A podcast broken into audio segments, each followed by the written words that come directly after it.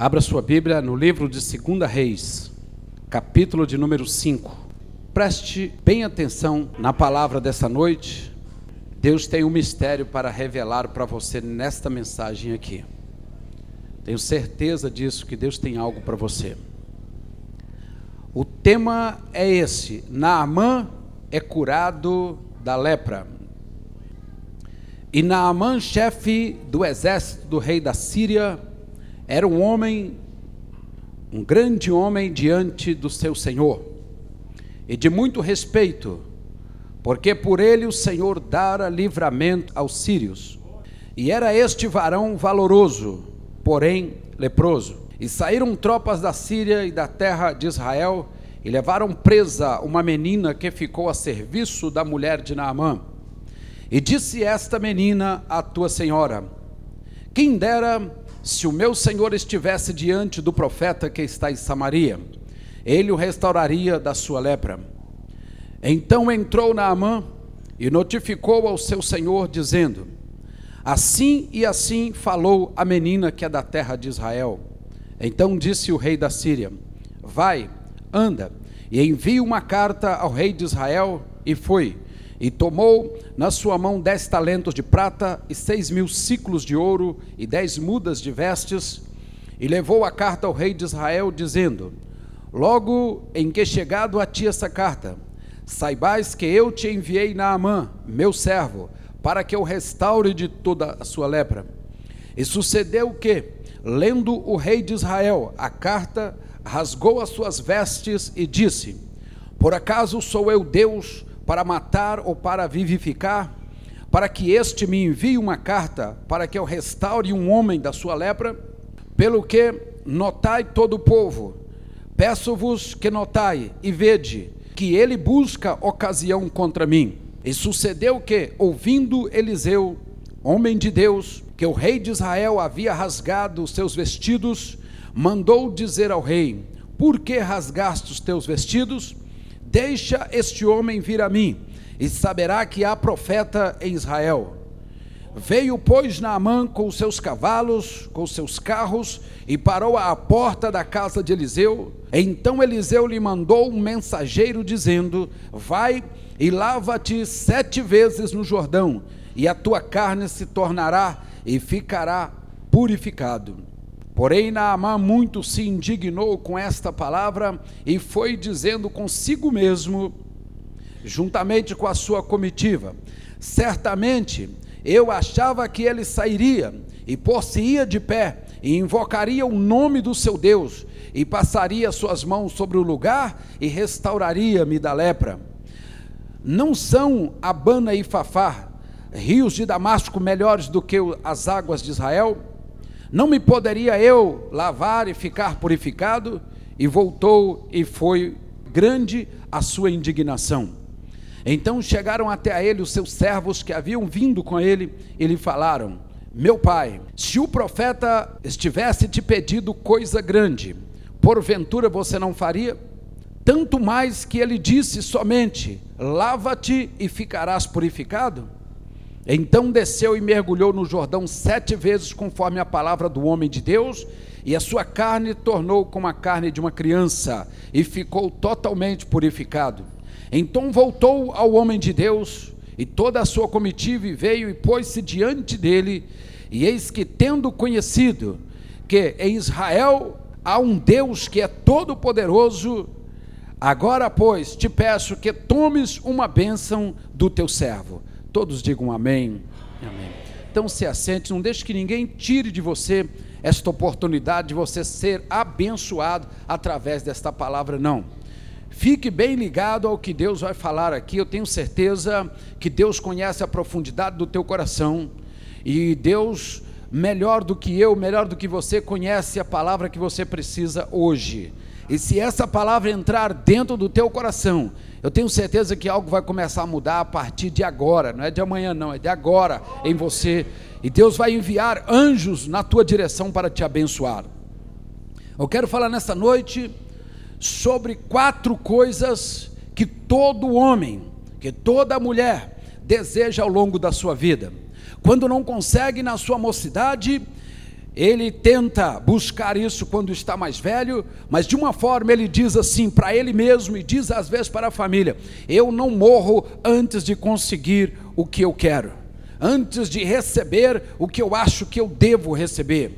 São quatro coisas que nós vimos na vida desse homem chamado Naamã, que todos ao olhar para ele, geralmente olha somente a sua lepra.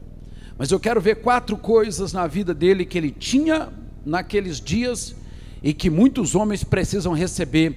E olha que Deus pode começar a fazer isso na sua vida hoje aqui. O texto no capítulo 5, no versículo 1 diz: ele era chefe do exército do rei da Síria, era um grande homem diante do seu senhor, tinha muito respeito perante ele, porque através dele o Senhor dava livramento aos assírios e era um varão valente, porém era leproso. As quatro coisas que nós iremos falar nessa noite, que todo homem, toda mulher busca, a primeira dela, a palavra de Deus diz que ele era chefe de um grande exército, ou eu vou até dizer aqui, do maior exército que a Síria já teve no comando do rei. Então, quando nós olhamos isto aqui, chefe, é uma palavra que hoje não soa muito bem para nós e quase ninguém gosta de chefe no seu pé. Mas, chefe, ter um, ser um líder, ser um homem de frente, uma mulher de frente, ser dono do seu próprio negócio, ser uma pessoa que tenha domínio, é isso que eu quero dizer. Domínio sobre as situações. Quando a Bíblia diz chefe, não é na condição de você mandar, ter pessoas para você mandar, não é isso. É ter domínio sobre toda e qualquer situação. Eu tenho certeza que nós, como homens, buscamos diante de Deus. Quando nós falamos disso, faz nos lembrar do grande Moisés. Grande no sentido, mas era um pequeno na estatura. Era um homem que, quando foi diante de Faraó, ele não tinha o domínio nas mãos, mas ele insistiu. Deus estava com ele, Deus encorajou ele, e não passou muito tempo, ele teve o domínio nas mãos. Todas as vezes que você tem o domínio de uma situação nas mãos, e que você diz vai, e que você diz vem, e a situação te obedece, eu quero dizer para você, naquele momento você está com a primeira coisa que Naaman tinha, ele era chefe de um grande exército. Isso eu tenho certeza que todo homem tem isso dentro do seu coração. Todos os irmãos e irmãs têm isso. Pastor, eu quero dominar a situação, porque a palavra de Deus diz em Gênesis que Deus deu domínio nas mãos do homem. Diga um amém. E quando Moisés começou diante de Faraó, ele não demorou muito, não, mas de a pouco ele virou a situação e quem dominava era ele. É isso que Deus quer fazer com você, principalmente você que serve a Deus. Principalmente você que está aqui hoje, olhando, observando, analisando, às vezes, às vezes concordando, às vezes não, mas principalmente você que entrou aqui hoje, esta palavra é para você. Deus quer devolver o domínio nas suas mãos, e não é pela força, é pela conquista. Não é pela força, pela força é muito fácil, mas corremos o risco de virar Nabucodonosor, e corremos o risco de ir também para o campo como ele foi. Então o domínio vem através da conquista, como foi com Moisés. Moisés conquistou, Moisés retirou, libertou o povo e levou o povo, tirando o povo das garras de Faraó no Egito. Primeira coisa, chefe do exército do rei da Síria. Eu fico olhando para a vida de Naamã. Quantos, quantos e quantos homens não queriam o lugar dele? Você já pensou nisso? Naamã é chefe. Todas as batalhas que ele leva as tropas, as tropas vencem. Naamã tem estratégia, onde é que ele sabe isso? Como é que ele aprendeu isso? Como é que Naamã consegue determinar as tarefas e as coisas se cumprem? Naamã era chefe do exército do rei da Síria. Segunda coisa que Naamã tinha, a Bíblia diz aqui, ele era um grande homem diante do seu Senhor. Pastor, eu quero ser grande. O que é ser grande? Quando a palavra de Deus diz aqui que Naamã era grande, perante o seu Senhor, a Bíblia fala de reconhecimento. A Bíblia fala que o que ele fazia era reconhecido principalmente pelo rei, principalmente por aqueles que ele ele chefiava. Todos reconheciam o talento, todos reconheciam que ele era um grande homem. E às vezes na nossa vida, no dia a dia, nós falamos: Deus, eu quero ser um grande homem. Você diz, Deus, eu quero ser uma grande mulher. Você diz, eu quero ser uma grande mulher. Tudo bem. Eu quero ser um grande homem. Tudo bem. Isso tudo, isso, isso não é demais. Mas a primeira coisa que nós temos que ter dentro de nós, quando nós falamos, Deus, eu quero ser um grande homem, você tem que começar também a ter atitudes de pessoas grandes. Se eu quero ser um grande homem, eu tenho que pensar como um grande homem.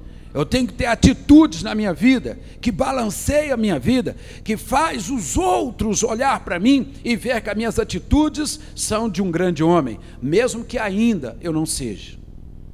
Mesmo que ainda não seja. Mas você tem que ter isso na sua cabeça.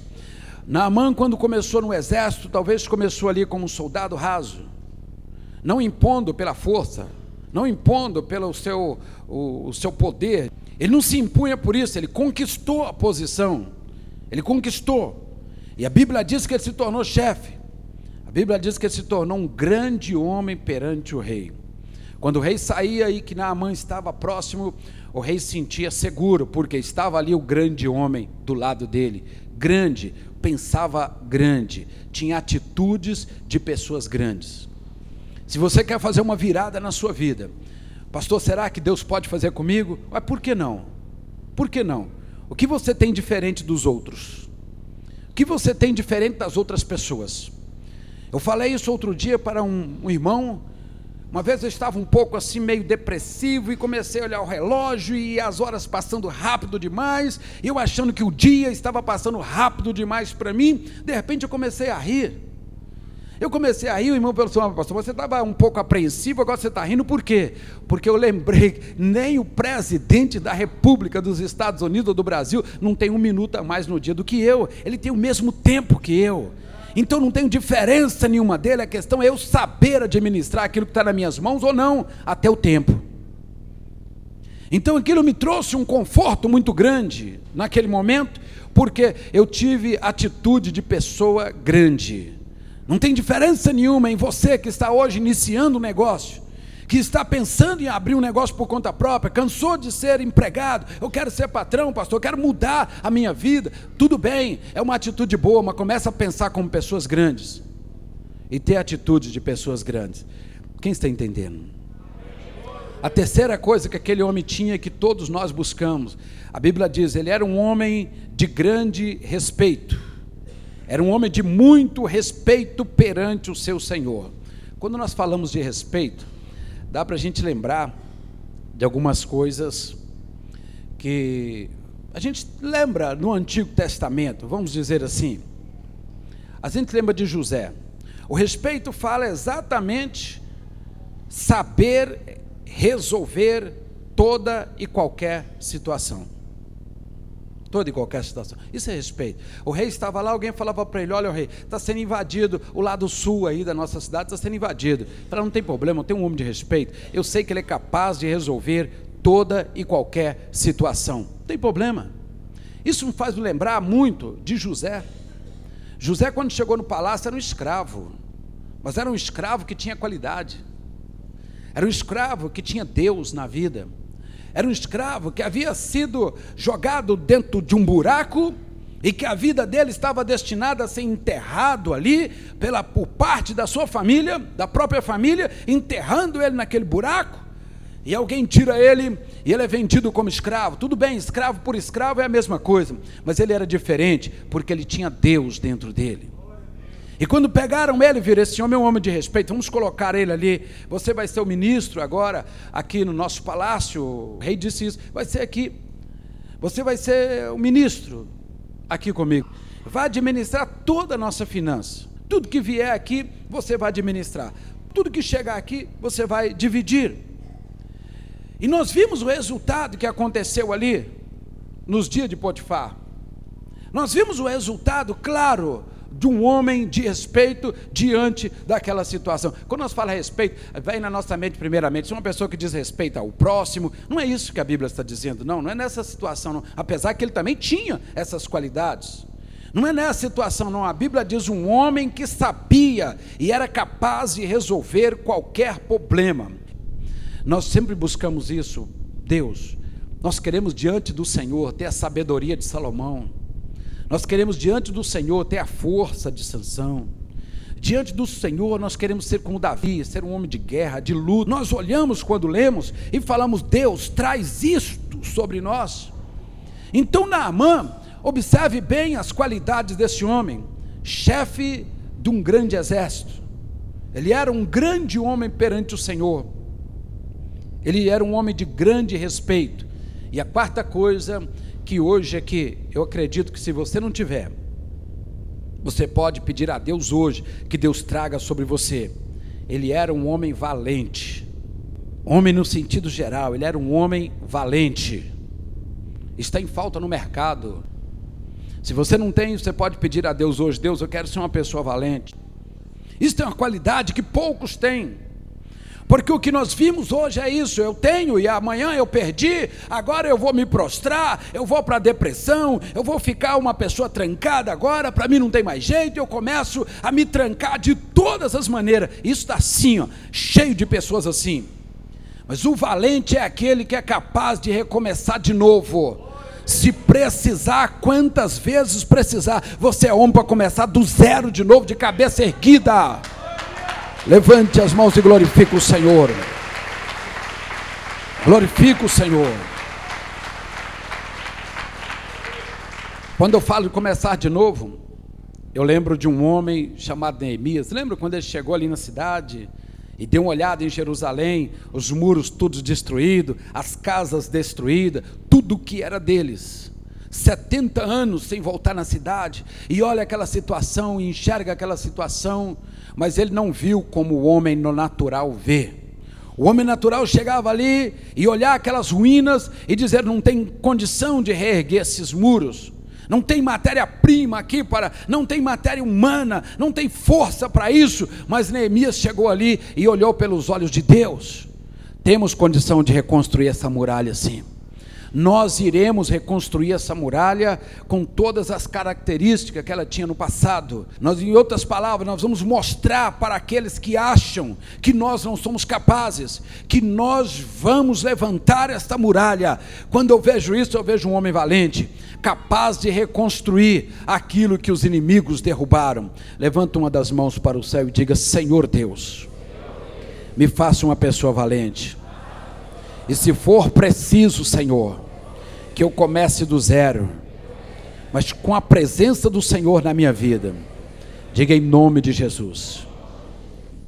Quando nós olhamos para a lepra de, de Naamã, a lepra é uma situação que escraviza. Você acha que hoje não tem pessoas leprosas? Ah, pastor, está sadio, olha que beleza de pessoa. Ah, na linguagem mundana, está sarado, está sarada. Olha ali, está sarado às vezes o corpo físico. Mas a Bíblia diz que tem pessoas que por dentro é um sepulcro caiado. Quando abre a boca, misericórdia. Quando você começa a ver o que a pessoa tem como ideologia de vida, misericórdia, não tem nada de Deus. Deus está na prateleira e a pessoa está com tudo de si mesmo. Esse tipo de pessoa é considerado uma pessoa leprosa diante de Deus, uma pessoa escravizada, uma pessoa que não tem atitudes próprias que não consegue, não tem força para recomeçar na vida, se for preciso de recomeçar. Eu disse, viver é bom demais, mas nem tudo é flor, tem os espinhos também. E às vezes na curva que você nunca passou, vai te obrigar você a tomar posições diferentes na sua vida, posições que você jamais pensaria de tomar. Mas esses que são os corajosos e as mulheres corajosas de Deus. Se você não tem, peça a Deus hoje na sua oração mesmo. Fala, Deus, eu não tenho, mas eu preciso, Senhor. Eu não tenho, eu estou sem decisão de vida. Eu não tenho coragem de recomeçar.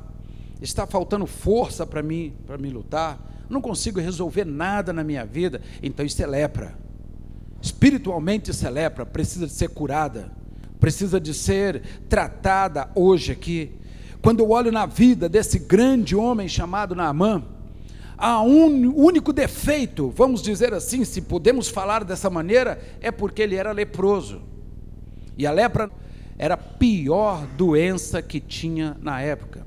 O leproso ele era obrigado pelas autoridades a declarar em público que ele era leproso. E se ele estivesse conversando num grupo de pessoas, ele tinha que dizer: Olha, eu sou leproso. Ele tinha que se abrir. Ele não podia esconder de maneira nenhuma. Ele não podia conviver na sociedade. Ele não visitava a casa dos parentes, das pessoas, porque ele era leproso, ele tinha a pior doença da época. Então nós encontramos um homem que era invejado, um homem que tinha as quatro qualidades que todo homem precisa.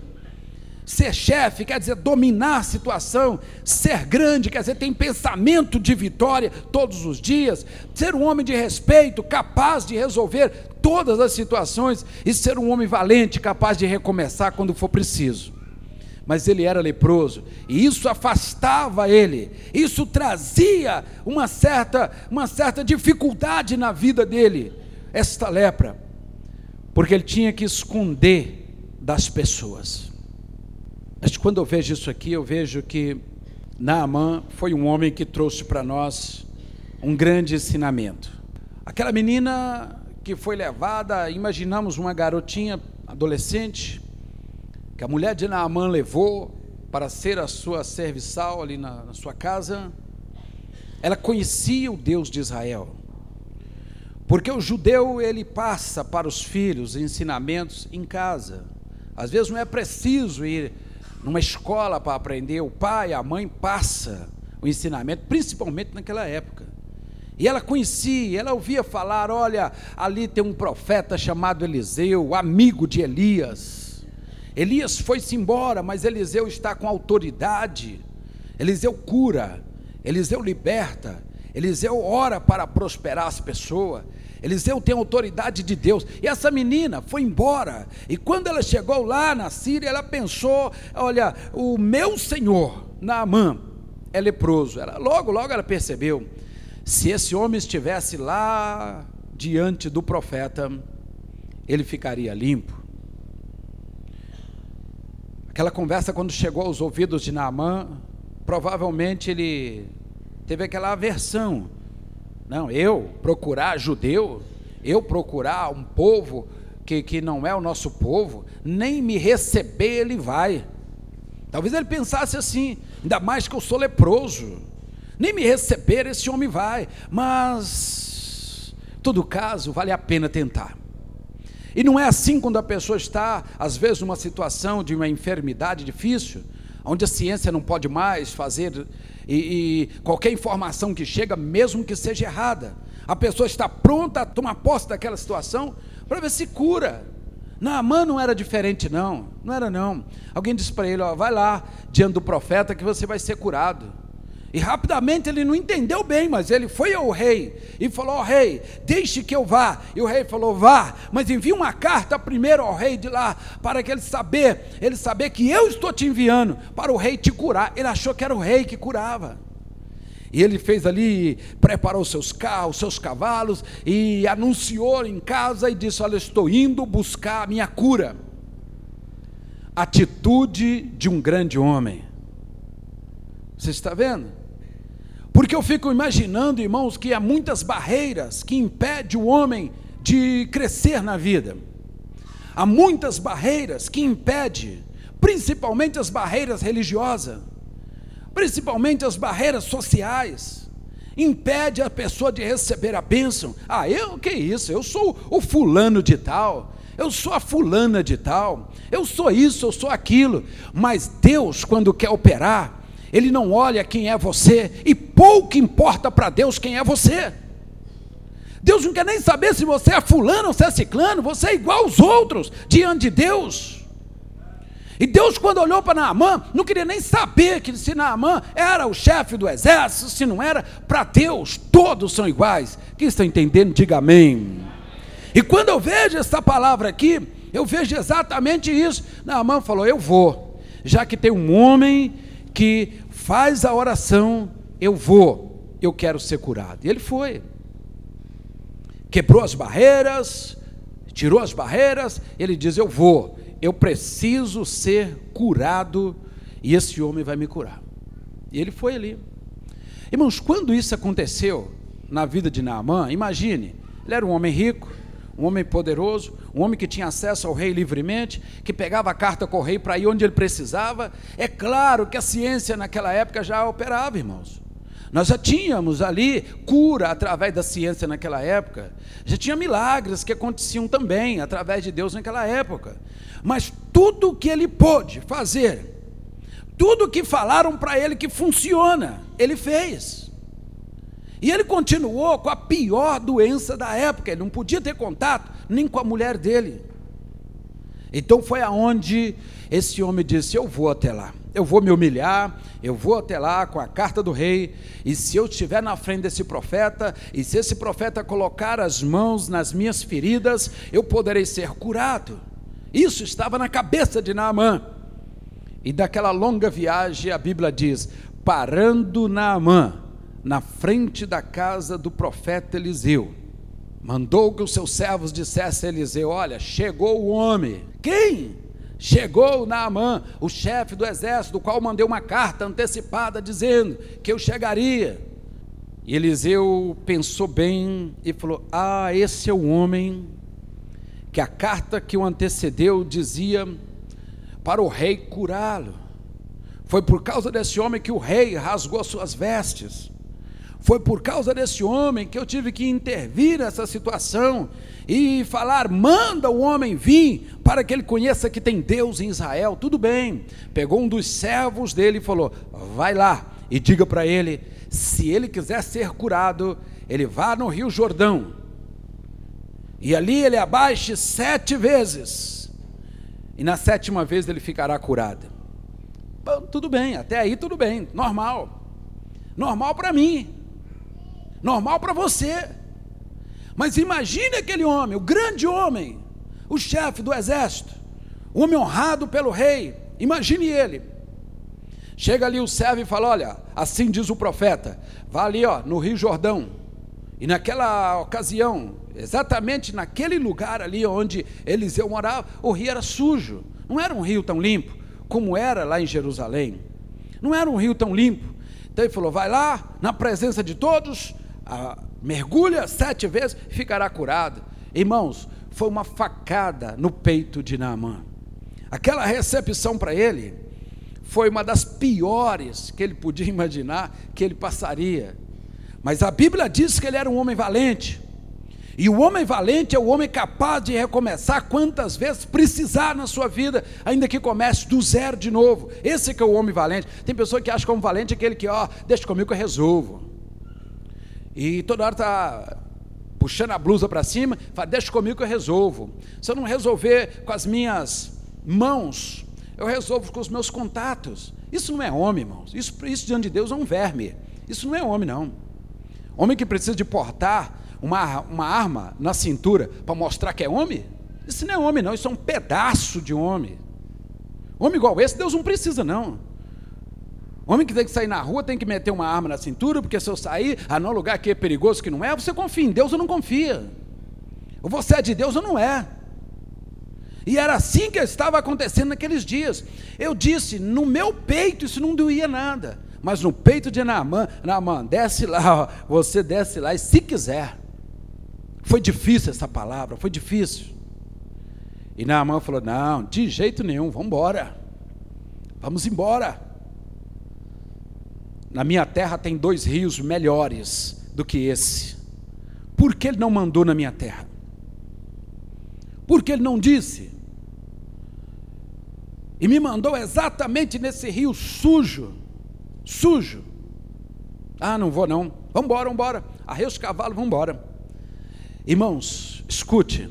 Às vezes da onde você não espera, como foi no caso de Naamã, uma menina, era uma menina, mas conhecia Deus. E a pessoa que conhece Deus é diferente de todas as outras. Era uma menina, mas interviu ali e Deus deu a vitória. Agora olha o outro que veio com Naamã, encostou nele e falou: Naamã, para um pouquinho só, pensa aí. Ele não te pediu nada difícil. Se ele te cobrasse, você não pagaria? Se ele te pedisse uma coisa difícil, você não faria para ser curado? Ele não te pediu nada. Ele só falou para você: mergulha sete vezes e ficará curado. Ele não te pediu nada difícil.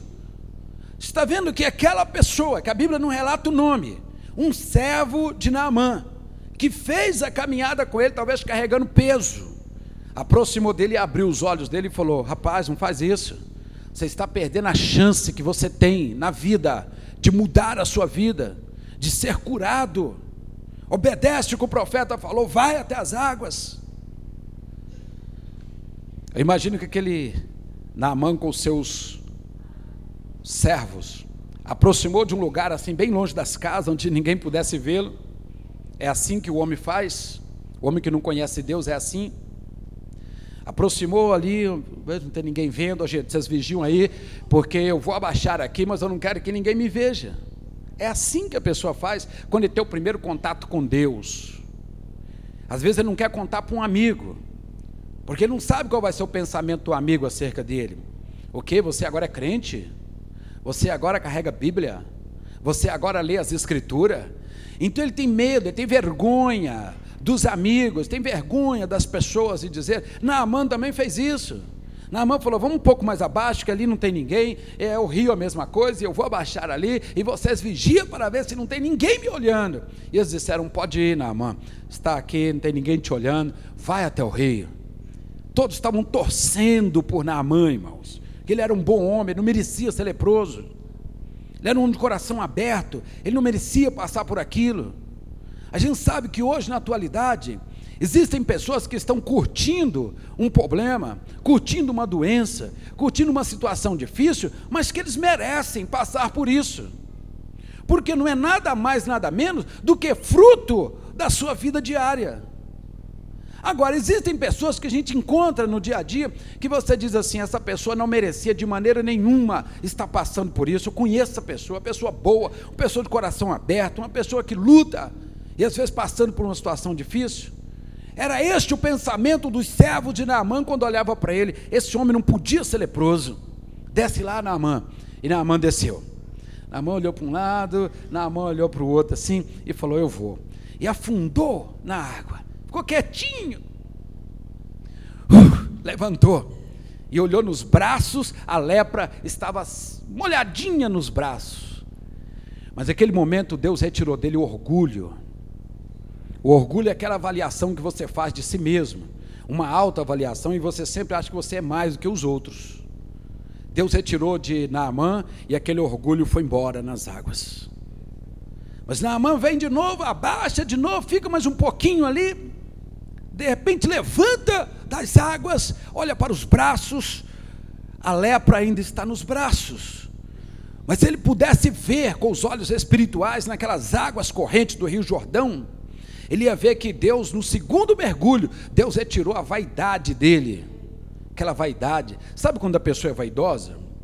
E ela acha que ele é o melhor, ele é o mais bonito, sou mais isso, mais aquilo. E às vezes a vaidade é sustentada pela sua condição financeira, né? às vezes pela sua beleza física, às vezes porque você fala bem, porque você tem grandes amigos, e fica naquela vaidade boba, puramente humana, que não vale nada a não ser para aumentar o seu orgulho. Era isso que ele tinha. Então, quando ele desceu a segunda vez, a vaidade foi embora. E ele levantou, ainda estava com lepra. Eu creio que ele olhou para trás, deu uma olhada nos amigos dele. Os amigos, ó, oh, sim, Naamã, continua, tá certo? Dando força para ele. Vai, Naamã, vai, Naamã, vai, Naamã. Repete comigo, vai, Naamã. Então ele foi a terceira vez, um pouco sem fé, mas baixou a terceira vez ali, ficou um pouco, levantou olhou novamente para o seu corpo, terceira vez, a lepra ainda estava agarrada na sua pele. Mas eu digo novamente, se ele pudesse ver, a prepotência saiu do corpo dele foi descendo assim. Ó. Aquele homem prepotente foi saindo, embora. Aquele velho homem foi descendo, foi descendo. Deus estava curando ele primeiro por dentro, para depois curar por fora. Ele olhou para trás eles falaram: Vai na mãe, diga, vai na mãe. E ali naquele momento, a quarto mergulho, ele abaixou, ele deve ter pensado, vou ficar mais, mais tempo agora. E ficou mais tempo ali, paradinho. Quem sabe se eu ficar mais tempo, essa lepra curada. E quando ele levantou, acabou o fôlego, ele olhou nos braços, aquelas cascas brancas, as feridas brancas, ainda estavam ali no seu corpo. Mas a idolatria estava descendo do corpo dele para baixo. Aquele homem que era idólatra, que não conhecia Deus, que adorava as imagens de escultura somente, aquele homem que tinha os seus deuses próprios, aquela idolatria foi descendo. Ele idolatrava até o rei, e foi descendo aquela idolatria, foi embora, descendo, descendo. Quarto mergulho de Naamã não aconteceu nada de cura exterior. Talvez você está aqui hoje na campanha, está dizendo, pastor, eu estou na campanha fechando a boca do leão. Eu já vim a primeira, pastor. Deus ainda não me mostrou um sinal ainda dentro do problema que eu vivo. Você vê a segunda, ou a terceira, ou a quarta, de repente, e você diz, pastor, Deus ainda não me deu um sinal. Mas você pode estar sendo curado por dentro primeiro, para depois ser curado por fora. Deus pode estar te preparando para receber a bênção. Deus pode estar te moldando para te entregar a vitória. Eu lembro que na semana passada eu falei isto aqui: Deus prepara o homem primeiro para depois entregar a vitória nas mãos dele, senão ele não vai saber o que fazer com a bênção. E a bênção se torna maldição na vida dele quando o homem não sabe administrar a bênção. Naamã olhou para trás e o povo disse o quê? Vai, Naamã, vai mais uma, porque ele não tinha fé para aquilo ali. A fé foi movimentada pelos amigos dele. Quantas vezes você não quer? Ah, não vou na igreja. Alguém fala, vai, meu irmão, seja humilde, vai, vai, Deus está esperando. A fé dele era movimentada pela força dos amigos dele. Ele foi no quinto mergulho, vou dar o quinto então. Desceu, levantou, a lepra ainda estava coladinha nele ali mas o complexo de inferioridade foi embora. Ele que às vezes se sentia quando olhava para um outro homem, ele sendo um grande homem, ele olhava para um outro homem que era sadio e ele era complexado. Ele olhava, ah, se eu fosse como aquele homem. Quantas pessoas nos dias de hoje são complexadas? Complexo de inferioridade mata, destrói e gera vários outros problemas que vai levar com certeza a pessoa ao fundo do poço. Então o complexo daquele homem de inferioridade começou a descer e desgrudou do corpo dele e desceu. Eu até acredito que os amigos de Naamã estavam vendo aquelas manchas escuras que descia assim, ó, do corpo dele e ia embora, sem saber corretamente o que era. Quinto mergulho, foi embora aquilo ali. Desceu. Vai Naamã, diga, vai Naamã. Sexto mergulho, ele desce nas águas de novo, fica um pouquinho. Ali, naquele momento, eu lembro que a cabeça dele esfriou.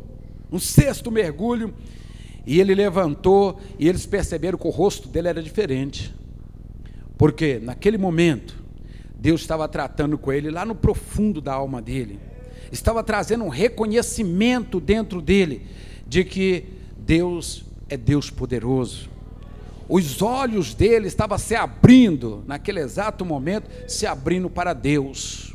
Quando ele desceu a sexta vez, eu imagino que ele, ele analisou e pensou assim: eu jamais pensaria que um dia eu iria fazer isso em público. Quantas vezes já aconteceu isso com você? Você já fez algo que você para para pensar e fala assim: meu Deus, eu um ano atrás, há uma semana atrás, eu não imaginaria que eu, eu, eu, fulano, a fulana, ia fazer isto. Mas o mais importante é que Deus já sabia que você ia fazer isso. Deus já sabia.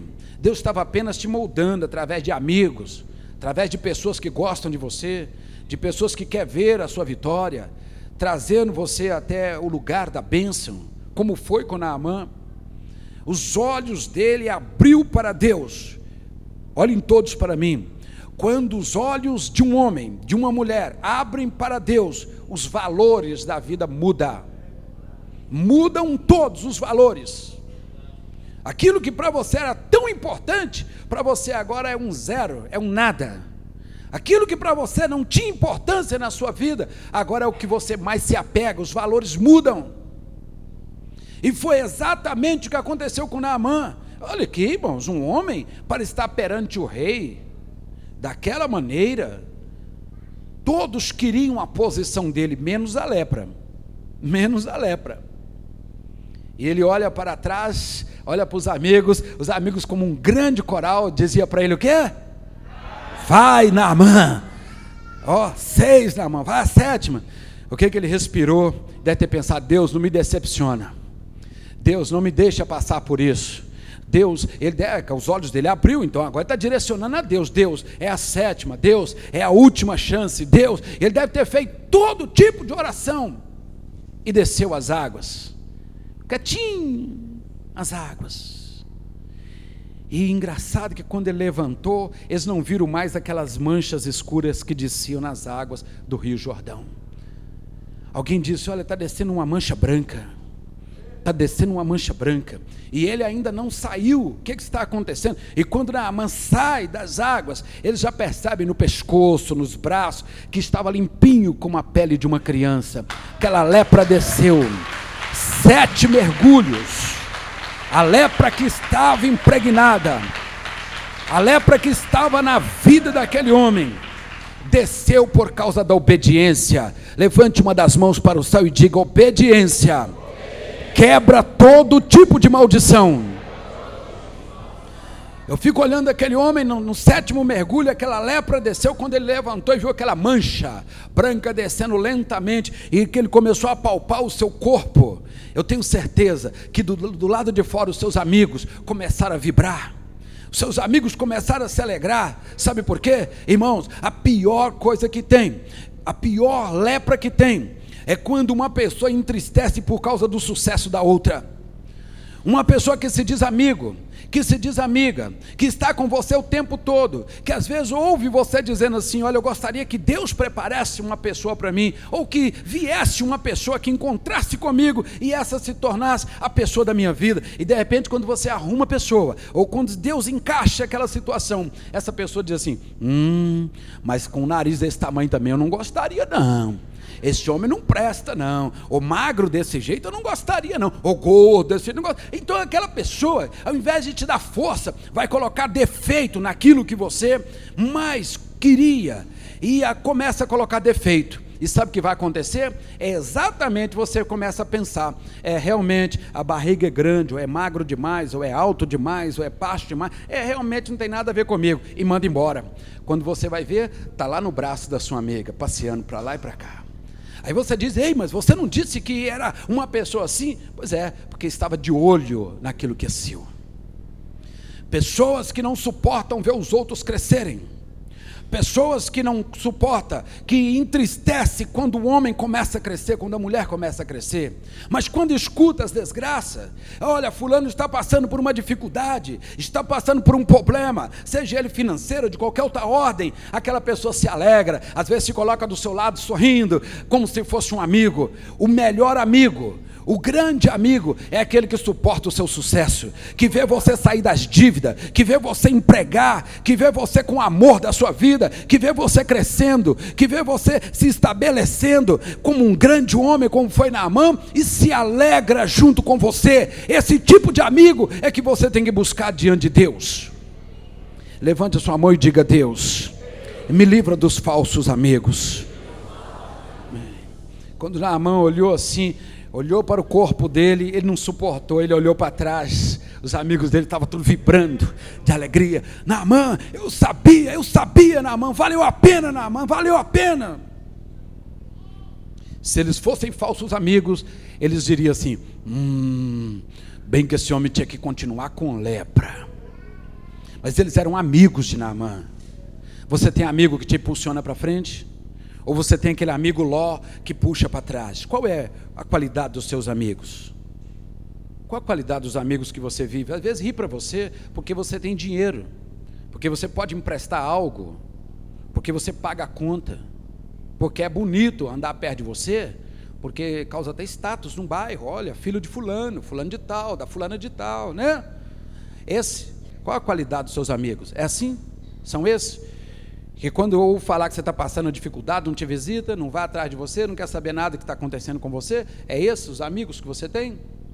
Então é hora de analisar, irmãos, porque as quatro qualidades que Naamã tinha, que eu disse aqui, ser chefe de um grande exército, ser um grande homem, ter muito respeito, ser valente, isto fala de grandes coisas que todo homem busca.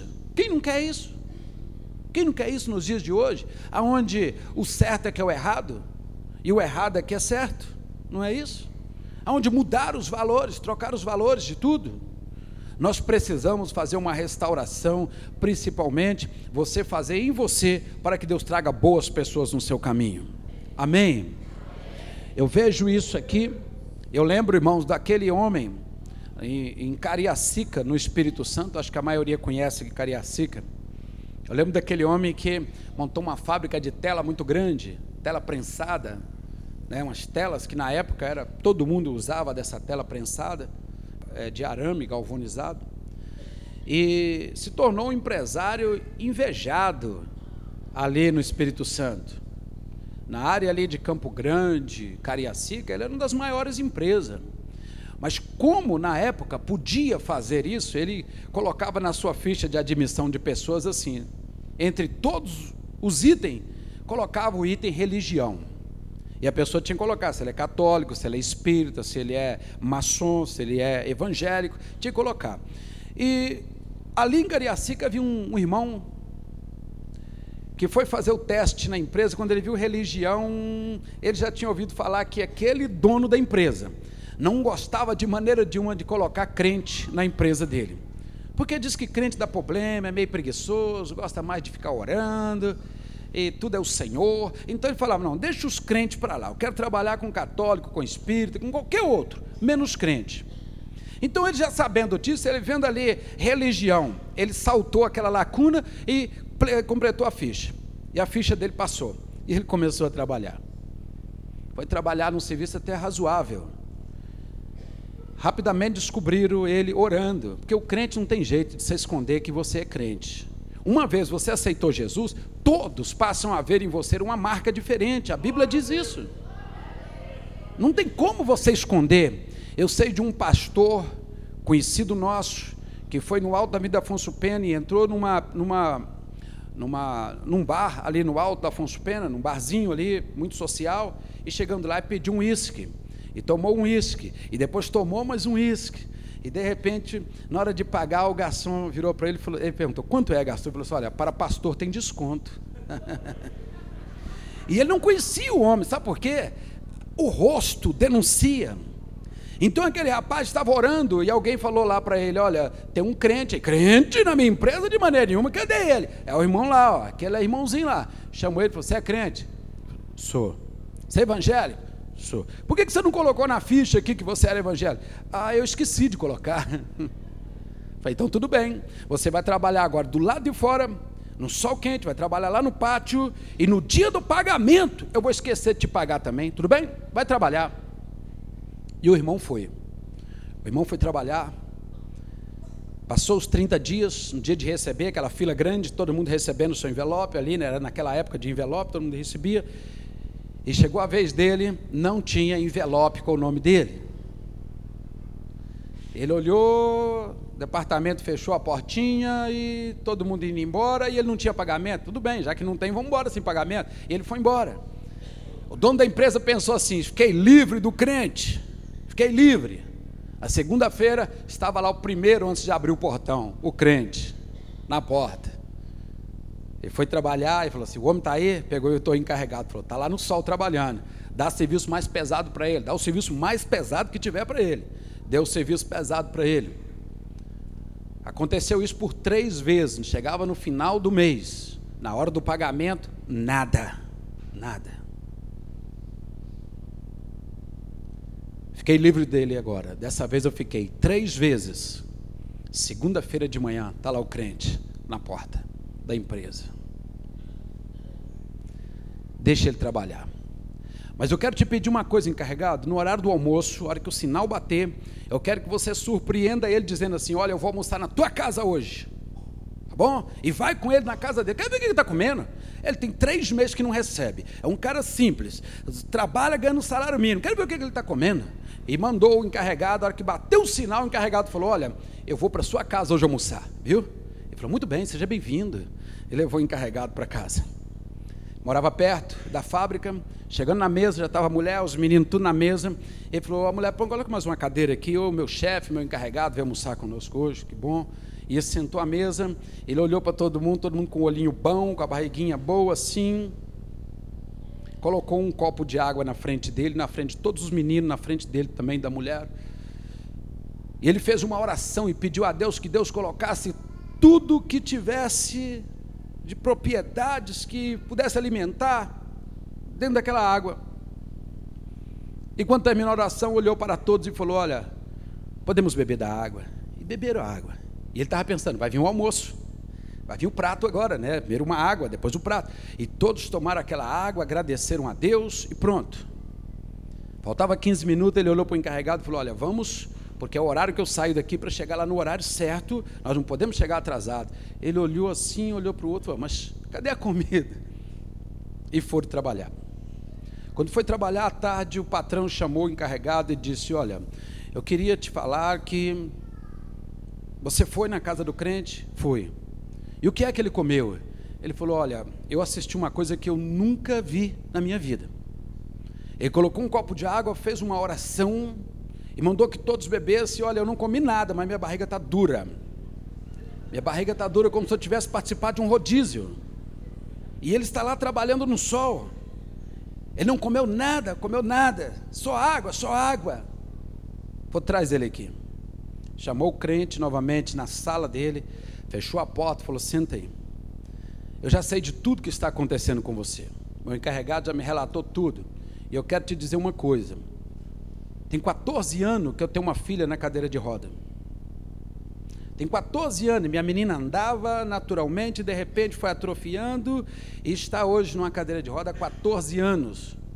Eu sou um dos homens mais ricos do estado aqui, você sabe disso, a minha empresa é uma das maiores. E o meu dinheiro não pode, a ciência não pode, não tem alguém que pode levantar a minha filha da cadeira. E aquele crente, na maior simplicidade, porque isso, para nós, não é, não é matéria assim do outro mundo, não. Traz a menina amanhã aqui. E eu vou orar por ela e Deus vai levantar ela. E no outro dia estava ele lá com a menina no escritório, a menina, e ele fez a oração e colocou as mãos na menina e começou a puxar a menina para cima e a orar, a orar. Aquilo foi estalando, igualzinho está escrito aqui no livro de Ezequiel, capítulo de número 37, que cada osso passou a correr atrás do seu osso e houve tendões, e houve membros, e houve pele, e Deus estendeu força sobre os nervos, e foram o corpo ficando de pé, igualzinho está escrito aqui, aconteceu dentro da sala daquele homem. E a menina começou a dar aquele espaço meio duro, assim, precisando agora de uma fisioterapia, mas ela suportou o corpo e começou a andar. Ele falou: retira a cadeira, andou para lá, andou para lá, andou para lá, está andando até hoje para a glória de Deus. Está andando até hoje para a glória de Deus. Louvado seja o nome do Senhor. Aquele simples irmão, que ninguém dava nada por ele, que não entrou por um acaso naquela empresa, ajudou a resolver um problema, ou melhor, resolveu um problema que ninguém podia resolver, como foi o caso de Naamã. Aquele homem, passado uns dias, vendo que a menina realmente se reabilitou e agora vai na fisioterapia, recobrando os movimentos, chamou aquele crente na sala dele e falou: Vem cá, eu fiz isso com você, uns três meses, vai para quatro meses aqui, vou mandar acertar tudo com você, mas eu quero fazer um contrato agora com você. A partir de agora, você passa a ser o dono da empresa e eu passo a ter nessa empresa somente um percentual na empresa. Eu não quero mais, quero viajar com a minha família, quero morar fora do exterior, não quero saber nada de tela. Eu quero um percentual somente e você passa a ser o dono da empresa de papel passado, é problema seu, você vai administrar agora e no final o que sobrar é meu. E passou a empresa. E essa empresa é até hoje do irmão Flávio, ali do lado do templo do Itabajara, ali em Cariacica, em Vitória do Espírito Santo ali. E essa menina anda até hoje, nunca mais pisou numa cadeira de roda. O que eu falo com você, meu irmão? O que eu falo com você? Naamã, alguém falou para ele, vai Naamã, diga, vai Naamã. Alguém disse para ele, e ele querendo desistir, os amigos dele disseram novamente, vai Naamã. E ele foi, irmãos, porque foi humilde para aceitar, para aceitar aquele convite. E Deus fez um milagre na vida dele. Eu quero hoje falar para você que entrou aqui pela primeira vez ou que está na campanha. Toda vez você levanta e olha, a lepra ainda está ali, Deus está te curando por dentro. Eu tenho certeza absoluta disso. Alguma coisa está impregnada no seu ser, que Deus está se soltando primeiro, ó, mandando embora isso aí. Mas eu tenho certeza também que quando tudo que estiver que sair, sair, a bênção chega nas suas mãos. Levante a sua mão e bate palma e glorifica o Senhor. Recebe a bênção de Deus. Recebe a bênção de Deus. Recebe a bênção de Deus. Recebe o domínio de Deus. Aleluia. Glória a Deus, glória a Deus. Amém, igreja? Diga, vai na mão. Irmãos, quero fazer uma oração forte nesse momento. Você que já recebeu a mensagem de Deus nessa noite, onde Deus falou com você fortemente, fique de pé, coloque uma das mãos sobre a sua cabeça. Eu vou fazer essa última oração da fé neste momento, em nome do Senhor Jesus Cristo. Com a mão em cima da tua cabeça, vamos orar. Amado e poderoso Deus, Deus bendito, Deus grande, Deus eterno, Neste momento, Senhor, nós levantamos a voz mais uma vez em direção do trono do Senhor. É no nome do teu filho Jesus Cristo que nós clamamos a misericórdia do Senhor nesta noite. E pedimos ao Senhor que visite os nossos lares, visite a vida desta pessoa que está precisando do socorro bem presente nas horas da angústia. Visita, Senhor, os negócios que estão para se fechar e que foram apresentados diante do Senhor aqui nesta igreja nesta noite. Ó Deus, que haja uma realização perfeita de todos os negócios que foram colocados colocado diante do Senhor através da oração do teu servo e da tua serva. Em nome de Jesus, que haja cura divina para todos aqueles que estão necessitando de uma cura divina. Pai querido, nós pedimos ao Senhor que ao sair daqui, leva-nos de volta até o nosso lar, guardado pelas tuas mãos santas e poderosas e pelo teu santo poder, e que a graça que vem do Senhor Jesus Cristo e o grande amor que vem de Deus Pai e as grandes consolações do Espírito Santo seja sobre cada vida e todos digam amém. amém. Graças a Deus.